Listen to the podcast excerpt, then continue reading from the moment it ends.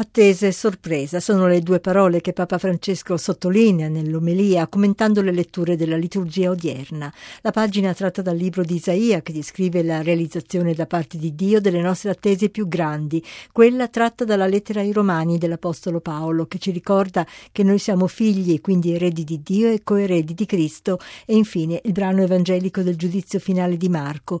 Viviamo nell'attesa dell'incontro con Dio, afferma il Papa, sperando quel giorno di sentirci scaldare il cuore dalle parole di Gesù, venite benedetti dal Padre mio. Siamo nella sala d'attesa del mondo per entrare in paradiso, dice il Papa, un'attesa che va alimentata esercitandosi, prosegue, nel desiderio del cielo. Ci fa bene oggi chiederci se i nostri desideri hanno a che fare con il cielo, se i nostri desideri hanno a che fare con il cielo perché rischiamo di aspirare continuamente a cose che passano, di confondere i desideri con i bisogni, di anteporre le aspettative del mondo alla testa di Dio, ma perdere di vista ciò che conta per inseguire il vento sarebbe lo sbaglio più grande della vita. Guardiamo in alto perché siamo in cammino verso l'alto, mentre le cose di qua giù non andranno lassù.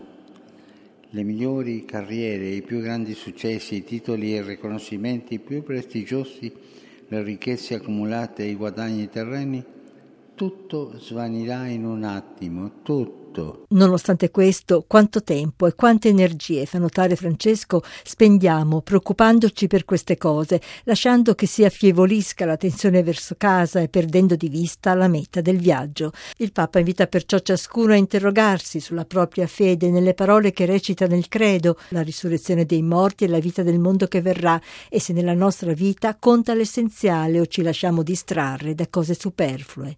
La seconda parola, sorpresa, emerge dal Vangelo Vangelo di Matteo, il capitolo 25, una sorpresa che è simile a quella espressa dai protagonisti del brano che chiedono al Signore quando mai hanno soccorso Lui nelle tante forme di carità materiale e spirituale esistenti. Quando mai, così si esprime la sorpresa di tutti, lo stupore dei giusti e lo sgomento degli ingiusti, osserva il Papa, che prosegue. Quando mai? Lo potremmo dire anche noi. Ci aspetteremo che il giudizio sulla vita e sul mondo avvenga all'insegna della giustizia, davanti a un tribunale risolutore che, vagliando ogni elemento, faccia chiarezza per sempre sulle situazioni e sulle intenzioni. Invece nel tribunale divino l'unico capo di merito e di accusa, di merito e di accusa è la misericordia verso i poveri e gli scartati. E tutto quello che avete fatto a uno solo di questi miei fratelli più piccoli, l'avete fatto per me. Sentenza Gesù. L'Altissimo sembra che sta nei più piccoli. Chi abita ai cieli dimora tra i più insignificanti per il mondo. Che sorpresa! Servire più piccoli è questo l'insegnamento del Vangelo e il Papa braccio dice di aver ricevuto questa mattina una lettera da un cappellano luterano che opera in una casa di accoglienza per bimbi orfani di guerra in Ucraina, bambini soli e abbandonati e continua. E lui diceva questo è il mio servizio, accompagnare questi scartati perché hanno perso i genitori, la guerra crudele li ha lasciato da soli.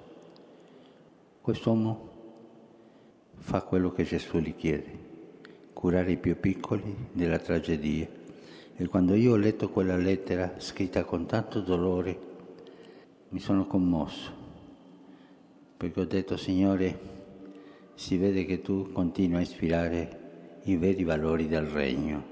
Eppure il giudizio sarà così perché, afferma Papa Francesco, a emetterlo sarà Gesù, il Dio dell'amore umile. Sappiamo dunque quello che dobbiamo fare per prepararci a quel momento, cioè amare gratuitamente, a fondo perduto, dando a chi non può restituirci nulla. Il Papa avverte, fratelli e sorelle, non lasciamoci sorprendere anche noi, stiamo ben attenti a non addolcire il sapore del Vangelo. Perché spesso per convenienza o per comodità tendiamo a attenuare il messaggio di Gesù, a annacquare le sue parole. Ammettiamolo, siamo diventati piuttosto bravi a fare compromessi col Vangelo, eh? sempre fino a qui, fino a là, dei compromessi.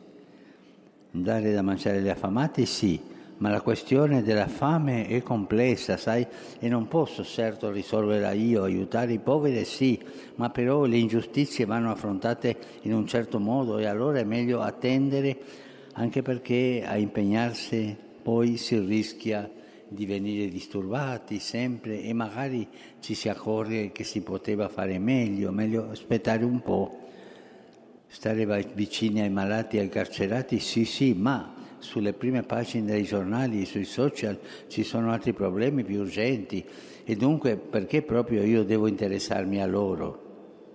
Accogliere i migranti? Sì, davvero, però è una questione generale, complicata, riguarda la politica. Io non, mi mischio in queste cose, sempre i compromessi. Sì, sì, sì, ma no, no, no. Questi sono i compromessi evangelici no? che noi facciamo col Vangelo.